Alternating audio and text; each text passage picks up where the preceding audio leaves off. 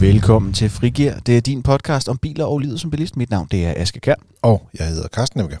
Og det er sådan, vi skiftes om at tale om konkrete biler og livet som bilist. Og den her gang, der er det starten af ugen, så vi skal tale om en bil. Og vi skal faktisk, sidste gang, der snakkede vi om Dacia. En bil i den lavere prisklasse, tror jeg godt, man kan kalde det. En lækker discountbil. En lækker discountbil. Og den her gang, der skal vi op i en nok lidt anden kaliber, både prismæssigt og, og byggemæssigt, for der skal vi faktisk op i en Mercedes. Men øh, den er elektrisk i tidens ånd, kan man sige. Og det er jo faktisk en, det er jo ikke en stor bil på den måde. Det er den, der hedder EQA. Og Carsten, hvad for en bil er en Mercedes EQA? Ja, man kan sige, at det er den tredje øh, bil, som Mercedes har lanceret med deres nye navnestrategi, øh, hvor det er, det er EQ, der ligesom starter med det, og så bagefter kommer der et bogstav. Og A, det er jo det mindste. Men før det har der været en EQC, som er en stor SUV. Så har det, de også lavet en EQV-varebil, som øh, vi mm. også har haft til test, og som man også kan læse om på vores hjemmeside, som har udmærket sig ved at have øh, en meget kort rækkevidde, men til gengæld rigtig mange sædepladser. Ja, det, du, flytter, altså, du flytter meget bil, men ikke så langt. Lige præcis. Men den, den skal være rigtig god til for eksempel øh, hoteller eller folk, der har brug for noget transport over kort distancer. Ret fed til sådan noget persontransport. Og nu kommer EQA så, som er baseret på den, der hedder GLA, øh, som er den mindste SUV fra Mercedes. Ja, så det er sådan deres, navne, deres, deres nye navnesystem, hvis man kan kalde det det. Yes. Øh, hvor at øh, de her GL et eller andet, det er, øh, det er nogle sådan nogle crossover eller SUV'er. Og så er EQ, det betyder, at den er elektrisk. Yes, lige præcis. Og øh, man kan sige, at den har, ligesom øh, GLA'en har den også forholdstræk, og motoren ligger også foran. Øh, det er ikke altid, man har den form for konstruktion i elbiler. Vi har set en del elbiler, der har bagstræk. Så Ja. på den måde skiller den sig en lille smule ud. Ja, der ligger det, der hedder en forpremiere inde på vores hjemmeside. Der ligger også et link ned i episodebeskrivelsen. En forpremiere, det er sådan en, hvor vi har kunne låne bilen i cirka en dags tid typisk. Mm. Øh, til front er nogle gange lidt mindre. Mm. Så det er ikke lige så dybdegående, som når vi laver det, der hedder en biltest. Men det er sådan en, en førstehåndsindtryk, og vi har lige haft øh, Søren W. Rasmussen, vores kollega, han har været ude og køre i den i nogle timer i hvert fald. Og han har faktisk også fundet tid til at lave en video om den, som også ligger nede i den artikel, jeg linker til nede i episodebeskrivelsen. Så det kan jeg glæde jer til. Aske, kan du huske, hvad er det, vores hjemmeside hedder? Den hedder fdm.dk. Den bil, vi skal tale om i dag, det er en Mercedes-Benz EQA, som sagt. Den, der hedder 250. Den koster 400.000 danske kroner. Der er 190 hestes elektrisk motor i den, øh, ude foran, og den kommer derfor fra 0 til 100 på 8,9 sekunder. Den kan køre 426 km på en opladning, og kan rent faktisk trække noget, hvilket er ret vildt. Den kan trække 750 kilo, hvilket alligevel er en slat. Det er sådan en okay haytrailer. Jamen det er også, øh, og det skal lige siges, det er faktisk både med og uden bremser. Og det er ikke altid, at man kan få lov til at trække så meget vægt øh, uden bremser. Så det er faktisk øh, noget, som kan virke for rigtig mange, øh, skal man sige, havetrailer, etc. Så det er klart, hvis man har en hest, så klarer den det ikke. Men de små ting kan den sagtens klare. Måske, måske en lille pony. Måske lige lidt i det her bilkortdata-univers, vil jeg lige fremhæve, at den også kun kan køre 160 km i timen, hvilket jo ikke er sådan, øh, særlig meget i forhold til, hvis du køber en GLA, fordi de kan typisk køre 200. Men for det første er det jo lidt lige meget i Danmark, hvor du kun må køre 130. Den anden ting, det er, en elbil, der kører over 160, den bruger exceptionelt mængder af strøm, og så meget har man ikke med i sit batteri. Så derfor er der mange elbiler, der kun har en topfart på 160, og det er helt standard. Den er ikke, den er ikke autobahn hurtig. Nej, øh, Tesla har lidt højere topfart og sådan nogle ting. Ikke? Øh, De der sportsvogne fra Taycan og også den nye Audi øh, G, øh, GT, de har lavet sådan en e-tron GT, den, øh, den kører også hurtigere, men det er mine familiebiler, de får en topfart, der kommer til at ligge på omkring 160. Tør- Sovsen ryger simpelthen ud af batteriet for hurtigt ellers. Ja. Men, Carsten, hvis vi skal starte i vores positive hjørne, hvilket vi godt kan lide, hvad er så fedt ved den her Mercedes-Benz EQA 250? Jamen jeg vil sige, at man starter lidt i, øh, ved at tage stilling, eller sætte sig godt til rette i førersædet, og det er højt oppe, fordi fordi vi netop er i sådan en SUV. Mm. Og man kan også sige, at det, der gør SUV'erne også velegnet til elbil, det er, at du skal lagt batteriet ned i bunden, og SUV'en har simpelthen bare lidt mere, altså den ligger, lidt højere op, og du har lidt mere plads at gøre godt med i sådan nogle biler. Så det gør, at du sidder faktisk ret godt i den, og man sidder højt oppe, og øh, når du kommer ind bag øh, rattet, så er, har du virkelig fornemmelsen af, at du er en, en Mercedes, den der kvalitetsfornemmelse, de har på deres ret, og deres knapper og deres design. Øh, det er det samme, man også finder i de andre modeller, de har. Øh, og så har de også som standard sådan to 10-tommer skærme, øh, både sådan selve instrumentgruppen, altså det, man normalt havde Mm. en speedometer og en omdrejningstæller, der er der sådan en skærm på 10 tommer, eller 10,25, hvis man virkelig er nørdet. Og tilsvarende inde øh, på touchskærmen, der er den samme størrelse. Der kører med det her MBUX, man også kender fra Mercedes A-klasse og Mercedes B-klasse. Ja, det er efterhånden nogle år siden, de begyndte at rulle det der MBUX, Mercedes-Benz User Experience, ud til øh, deres biler. Yes. Hvad med, øh, hvad med sådan, når man så rent faktisk får, at man drejer jo ikke rigtig nøglen typisk, men jeg tænker, at man trykker på en knap af en eller anden form. Øhm, hvad, hvordan den så kører i? Jamen, øh, indtrykkene fra øh, vores øh, testkører, øh, Søren, det er, at øh, det er en sindssygt komfortabel bil. Altså, den har luftaffjedring, øh, og det skulle være standard ifølge øh, importøren i Danmark. Og øh, det giver faktisk sådan en rigtig god, sådan, det, det er ikke sådan en sporty bil, det er mere sådan en, en virkelig sådan en nærmest luksus komfortabel bil i stedet for. Et flyvende tip. Et flyvende tæppe. Og normalt kan man godt mærke det der med, at du har sådan et batteri, altså et tungt batteri hængende mm. i buen, men det skulle ikke være helt så udpræget, den fornemmelse i lige præcis den her EQA.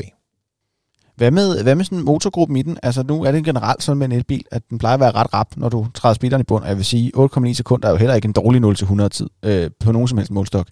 Men, øh, men hvordan er sådan motoroplevelsen i den? Ej, men man kan se, at der er en del biler, der kommer til at ligge her omkring de der sådan 8-9 sekunder, øh, når mm. man kigger på data. Og øh, med skal man sige, 190 hestekræfter, som du også løftede sløret for tidligere, og altid automatgear, der er det elbiler, mm. så øh, er den faktisk ret kvik. Men den er ikke lige så hurtig som for eksempel øh, Hyundai Kona, eller øh, Kia e-Niro, eller øh, Volkswagen ID3. De har jo 204 hestekræfter alle sammen af en eller anden mærkelig årsag.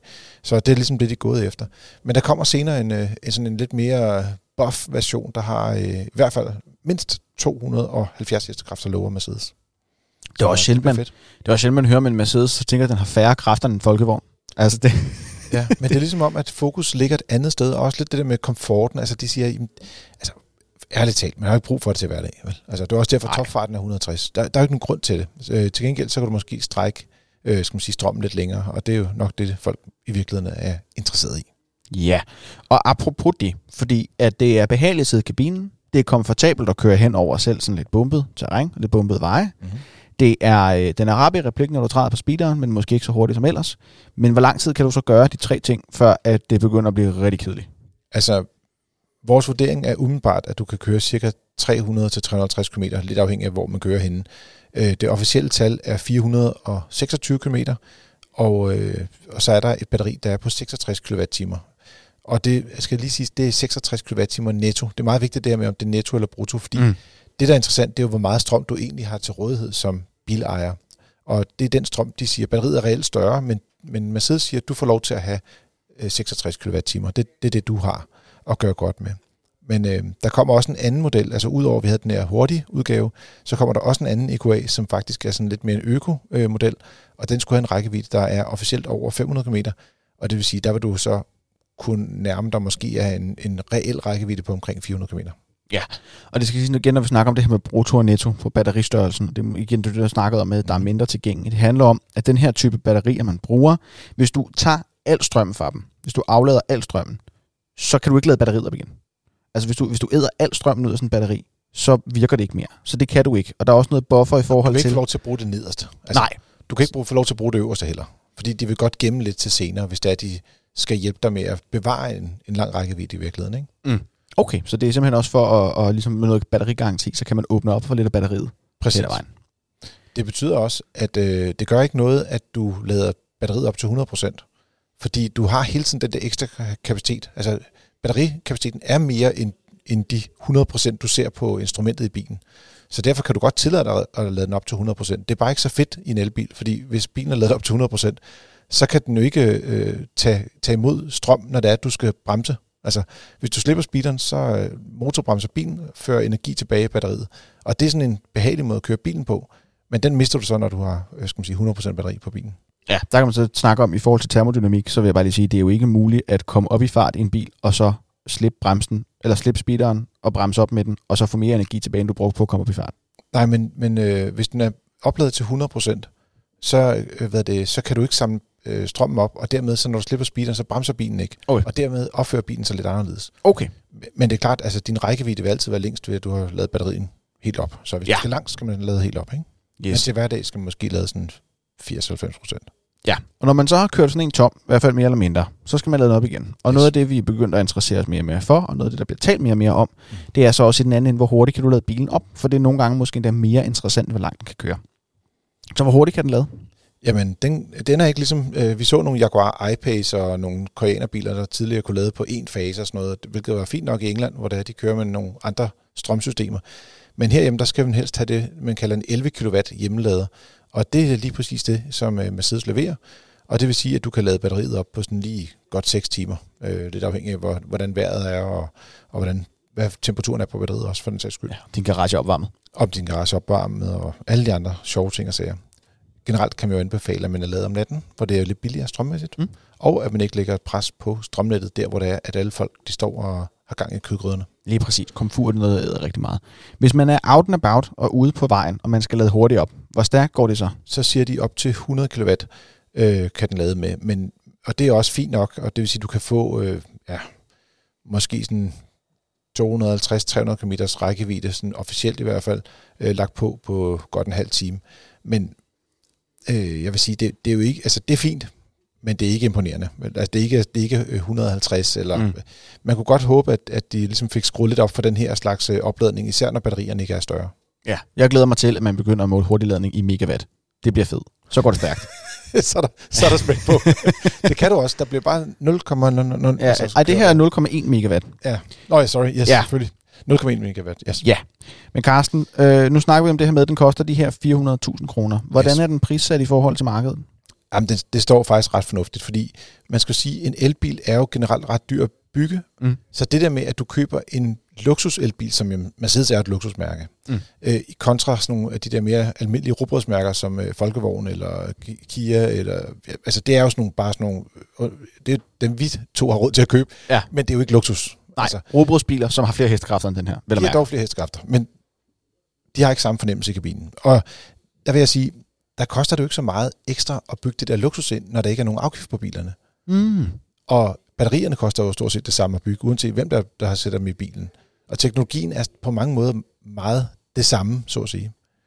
Så øh, yes, men øh, 400.000 er en rigtig fornuftig pris. Man skal bare lige huske at tilkøbe en sikkerhedspakke til 12.000, og den kunne man måske godt starte med på minus også med det samme, ikke? fordi når det nu er standard i en Mercedes EQC, hvorfor er det så ikke også standard i en EQA?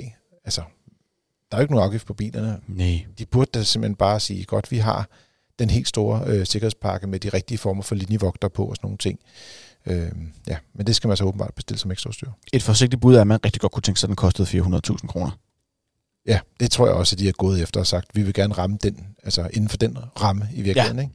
Men du kan sige, at uh, Tesla, uh, de har jo bare haft en bil, der er, ja, i hvert fald med den lange, long range udgaven er den i hvert fald dyre, ikke? Ja, men det kommer long range udgaven den her jo nok også til at være. Den model, der er på vej. Også. Den kommer helt klart forbi 400.000. Ja, det tror jeg også, du kan regne med. Øh, apropos ting, som vi er sådan lidt, lidt træls over. Øh, hvordan ser det ud i forhold til sådan nogle af de mere praktiske ting? Der tænker jeg ser på opbevaring. Spørger ja. jeg sådan lidt ledende. Jamen, det er øh, helt klart øh, en udfordring, når det er, at man tager sådan en, en platform, som skal bygges til både en elbil og en plug-in hybrid. Så ender man med at være i en situation, hvor det er, at du skal jo lægge batterierne sted, og mm. dermed tager du, altså, og fordi batterierne fylder mere end at putte en benzinbil, især en, en benzintank fylder ikke særlig meget, jamen så øh, bagagerummet, det er på 340 liter, hvilket er sådan lidt mindre end en mellemklassebil.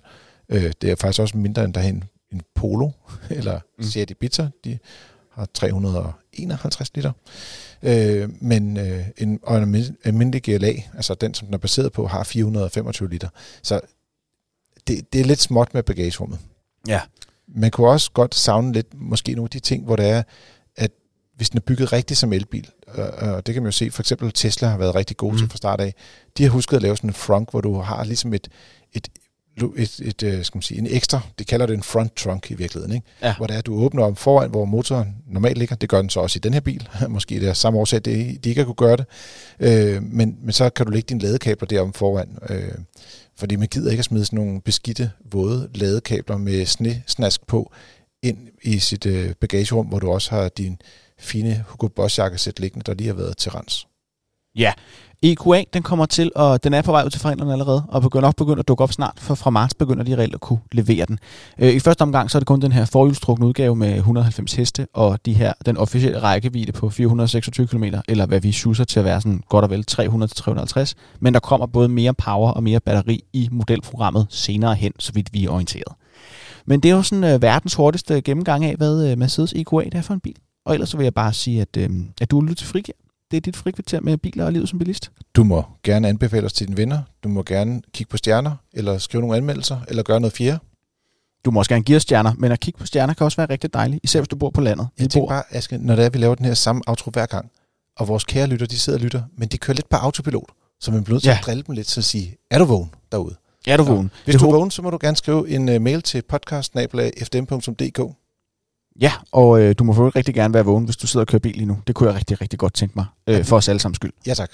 Ja tak, men ellers så vil jeg bare gerne sige tak, fordi at vi øh, måtte øh, bruge de her 20 minutter, godt og vel, i, i samarbejde med dig, og i samspil med dig. Og tak fordi du lyttede med. Og god tur derude.